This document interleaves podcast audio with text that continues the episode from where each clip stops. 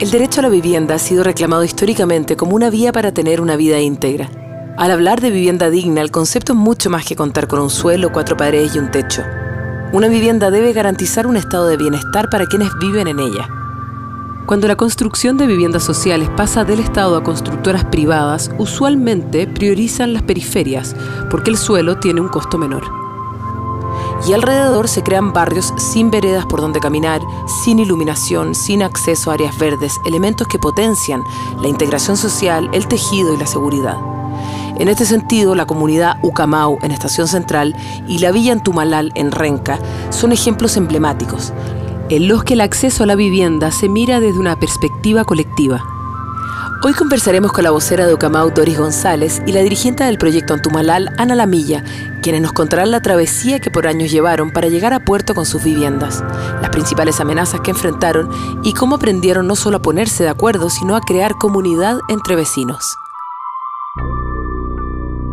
Fundación Lepe, en colaboración con Fundación Aldea, presentan el podcast Causa Común, en alianza con el Festival O Santiago, un podcast sobre el pasado, presente y futuro de nuestra capital y el rol que los habitantes ocupan en ella. Ponemos por delante el bien común, la manera colaborativa de hacer, habitar e imaginar nuestro hogar compartido, la ciudad. Soy Trinidad Piris y el capítulo de hoy es El liderazgo femenino en los proyectos de vivienda.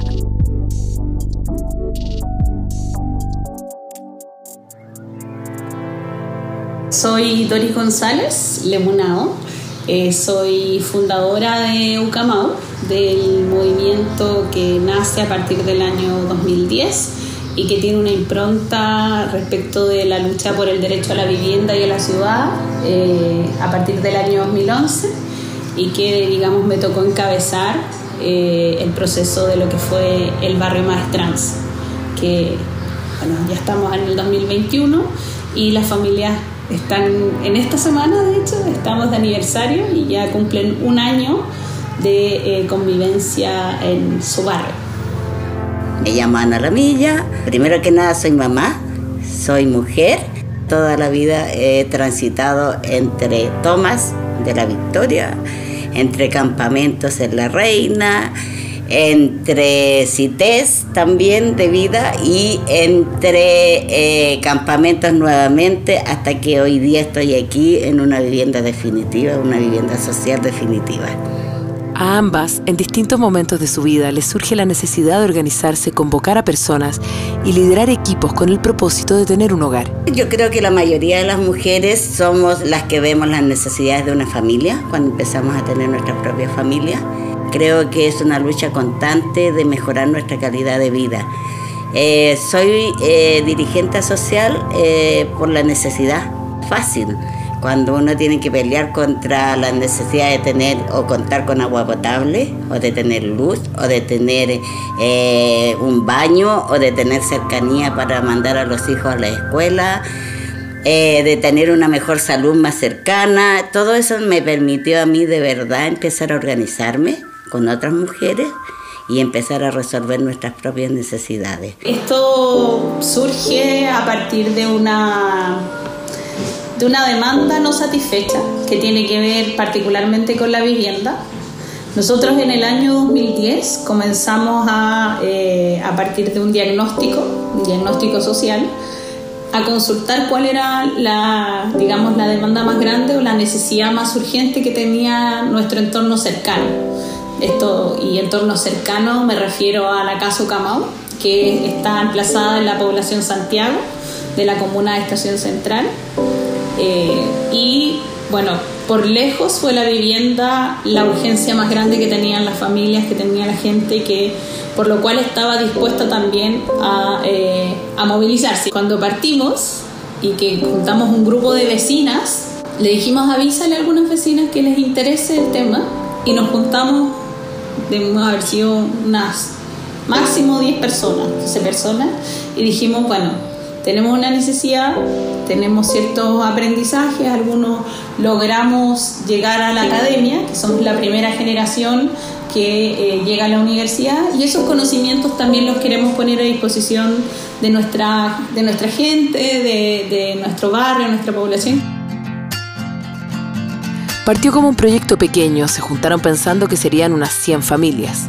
Empiezan a imaginar y el sueño comienza a agrandarse. Vamos a tener que formar un comité de vivienda, vamos a tener que además aprender cómo funciona eh, la política de vivienda, porque hasta ese entonces, y siendo súper honesta, como que no sabíamos bien cómo funcionaba eh, el tema, así como vamos a convocar a un grupo más de vecinas vamos a trabajar y lo importante de esto es que vamos a aprender colectivamente. Les dijimos avísenle a sus cercanos, a su entorno y, por eso decía que nosotros pensábamos en un proyecto pequeño, 100 personas, algo así. Entonces a la segunda reunión llegó mucha gente, a la tercera reunión mucha más gente y en algún momento ya esto fue eh, tan, tan grande la convocatoria que eh, la gente no caía al interior de la, de la Casa Camau.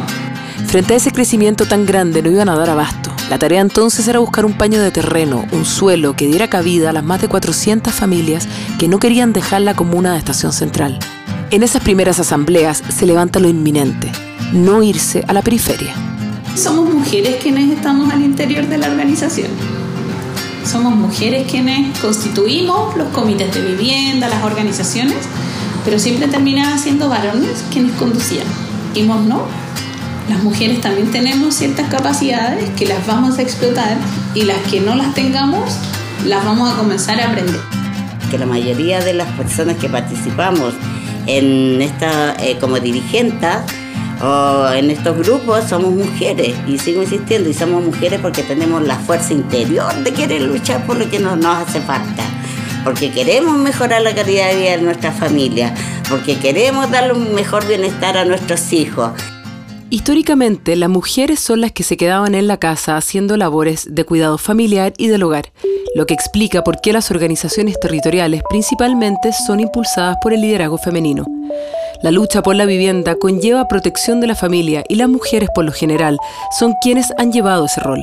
En el 2002 el techo para Chile eh, con el tema de la media agua que si bien es cierto para nosotros fue un gran alivio tener esa media agua porque traía mejores condiciones, pero eh, también cuando nos pusimos a pensar que si bien era una ayuda para nosotros una media agua del techo, también nos pusimos a pensar que no era nuestra solución definitiva. Y de ahí nace entonces el tema de querer eh, hacer un comité de vivienda, sino que al principio eh, estaba pensado que este comité eh, fuera solamente con 60 familias que éramos de Lobosa, ¿ya? Era nuestro sueño en realidad, y era construir casas y casas bajas, ni siquiera era construir casas en altura. Ahí agregamos nosotros cinco comités más de, de campamentos y un comité de allegado. Y con esas 170 familias que pudimos unir, creamos lo que es hoy día el condominio Antumalal. Pasamos de campamento a condominio. ¿Cómo fue el proceso de ir creando equipo y distribuyendo los roles? Fue súper desgastante porque teníamos reuniones los siete días de la semana en algún momento. Porque teníamos primero la reunión del espacio de dirigencia, que era donde ordenábamos cómo íbamos a desarrollar las asambleas y la información que íbamos a llevar a la gente. Sin que sus integrantes lo planearan, se va gestando una escuela de dirigentes. Fueron aprendiendo de vivienda, cómo funcionaba la política de vivienda y esas prácticas colectivas les permitió a las dirigentes atreverse a pararse delante de 100 personas y hablar. Entonces, eso, eso nos permitió eh, mostrar que acá podíamos opinar. Entonces la gente al principio en en las asambleas como que la gente solo escuchaba y no opinaba mucho. Poco a poco se fueron soltando para hablar en las asambleas y en paralelo fijaron como tarea que las y los participantes buscaran terrenos para que así fueran aprendiendo en conjunto cómo funcionaban las políticas de vivienda. Por otro lado, ya empezábamos a negociar con las autoridades respecto de este proyecto que teníamos en un inicio, que era imposible, eh, del, barrio Maestranza. Entonces, íbamos eh, conjugando cada una de las, de las tareas que teníamos y la colectivizábamos. Entonces cuando la gente buscaba terrenos también se sentía parte de esto. La tierra la compramos nosotros, las personas que íbamos a vivir. Todas las familias que estaban dentro de este proyecto con la plata que había que poner, porque eh, los fondos solidarios significa que todas las partes tienen que poner algo de dinero, ¿no es cierto? En este caso, las familias teníamos que poner 3 UF para este proyecto. Esas 3 UF entre las 170 familias no nos daban para pagar todo el terreno. Eh, juntábamos entre las 170 familias, juntábamos 60 millones de pesos. Y el terreno, eh, con grandes negociaciones que hubo con la empresa que nos vendía el terreno, llegó a 100 millones de pesos. Y ese fue el último valor. Faltaban 40 millones que gracias a una donación privada llegaron a la comunidad Antumalal. Y nosotros ya no podíamos estar más contentos en realidad porque de verdad era que te pongan toda esa cantidad de plata de una sola vez. Era como, uff, estábamos felices, pues, imagínate. ¿Cómo se va sumando la comunidad en este sueño? ¿Hubo mucha resistencia en un principio? La gente no cree de repente que esto va a salir, que es una realidad tener una casa. Les cuesta creer a la gente, no es fácil. Entonces era como, ay, que a lo mejor nos están mintiendo, a lo mejor nos van a engañar. Y esos espacios vacíos de confianza no era solo un sentir de las comunidades, también tendía a repetirse en las instituciones, municipios y hasta en el Ministerio de Vivienda, donde el modelo de siempre espantaba cualquier innovación. De verdad, cuando nosotros nos acercamos al Servio con nuestro proyecto que queríamos construir en este terreno, eh, la primera vez, se nos dice que es imposible porque este terreno ya se había visto muchas veces, que era demasiado caro, que no se podía construir. A mí como que me empieza a dar la cosa y yo digo, oye, pero eh, ¿cómo va a ser imposible construir cuando estamos en el siglo XXI? Hay tecnología, hay herramientas y de todo como para poder mejorar las cosas. Entonces dije, yo no me vengo a sentar aquí para que usted de buenas a primeras me diga no. Por último, dígame, voy a ver Veremos, preguntaremos, vamos a volver a averiguar, pero no me diga que no. Por su parte, Doris y sus compañeras encuentran un suelo apto, los terrenos de la maestranza San Eugenio de Ferrocarriles, que era un gran paño de tierra que cumplía las condiciones para construir. Lo que hicimos fue mandar una carta a la empresa Ferrocarriles, haciéndonos pasar por una inmobiliaria hicimos, inventamos un logo de una inmobiliaria y le dijimos que éramos la inmobiliaria X y que estábamos interesados en construir un proyecto inmobiliario en los terrenos de la maestranza. Y la carta, bueno, fue súper bien recibida. Nos dijeron que sí, que iban a explorar como una oferta para nosotros. E incluso nos ofrecieron trabajar el cambio de uso de suelo con el Consejo Municipal de Estación Central. Y nosotros dijimos, wow, bueno. Entonces vamos a mandar la carta ahora diciendo quiénes somos de verdad. Y mandamos la carta con el logo Camao, que era un proyecto de vivienda social, y nos dijeron no. Era así, absolutamente distinta la respuesta una de la. Así es que en colectivo decidieron tomarse la estación central de trenes una mañana fueron todas las familias con lienzos y pancartas y pararon la estación durante 15 minutos. Y pasados los 15 minutos recibimos una llamada de la gerencia de ferrocarriles diciéndonos que todo había sido un error, que la secretaria se había equivocado y ella nos había contestado que no. Entonces, a partir de esa llamada, nos dijeron que teníamos una reunión agendada para un par de días después para negociar el terreno de la maestranza.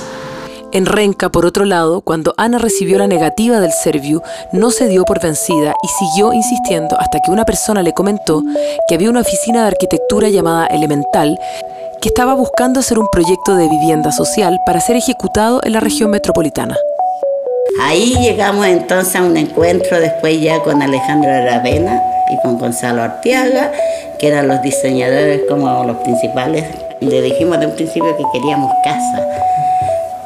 Y ellos nos muestran un diseño supuestamente, y para nosotros era el diseño era departamento, no eran casas. Y ahí empezamos entonces la lucha. Y finalmente llegan a un acuerdo. Casas independientes con jardín y antejardín de 64 metros cuadrados, espacios dinámicos y flexibles que las familias podían modificar según sus necesidades, mover o sacar paneles para adaptar los espacios. En el caso de Ucamau, diseñar el proyecto tomó tres años y quien los asesoró con su conocimiento fue Fernando Castillo Velasco. Él aceptó guiar, pero dejó claro que quienes iban a delinear y hacer posible las viviendas era la comunidad de Ucamau. Y esto partió con el dibujo de lo que ellos soñaban. Papel, lápiz y cómo sueñan su vivienda, cómo sueñan dónde vivir.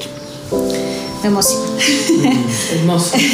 Entonces todos dibujaron la típica casita, así como la casita con la chimenea, la cordillera de fondo, el sol saliendo ahí, el caminito. Entonces dijeron, bueno, esos son los sueños que tenemos y que generalmente, y sobre todo pasa en los sectores populares, que tenemos que ser como ese sueño, como doblarlo, guardarlo y ya, y lo terminamos olvidando después que pase el tiempo.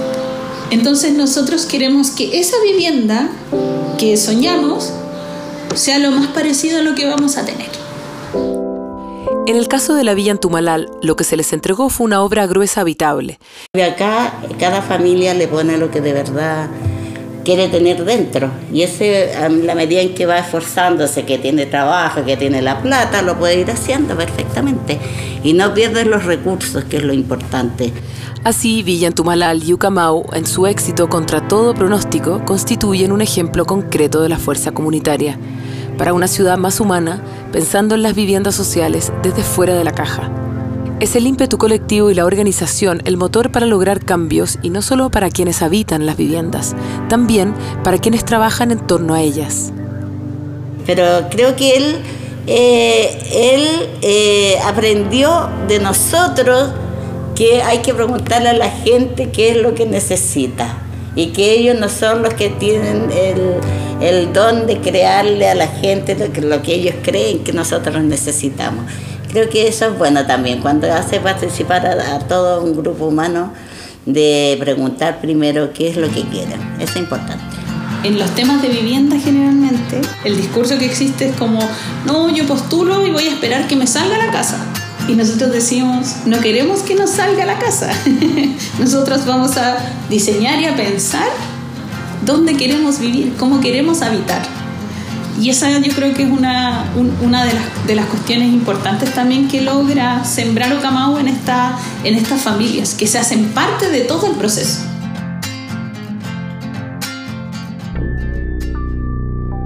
Esta historia fue creada en colaboración entre Fundación Lepe y Fundación Aldea para el Festival O Santiago, que se llevará a cabo entre el 14 y 23 de enero de 2022. Si quieres escuchar más historias como esta, síguenos en Spotify como Causa Común o en las redes sociales arroba o Santiago y arroba Fundación Lepe. Súmate y comparte esta causa común.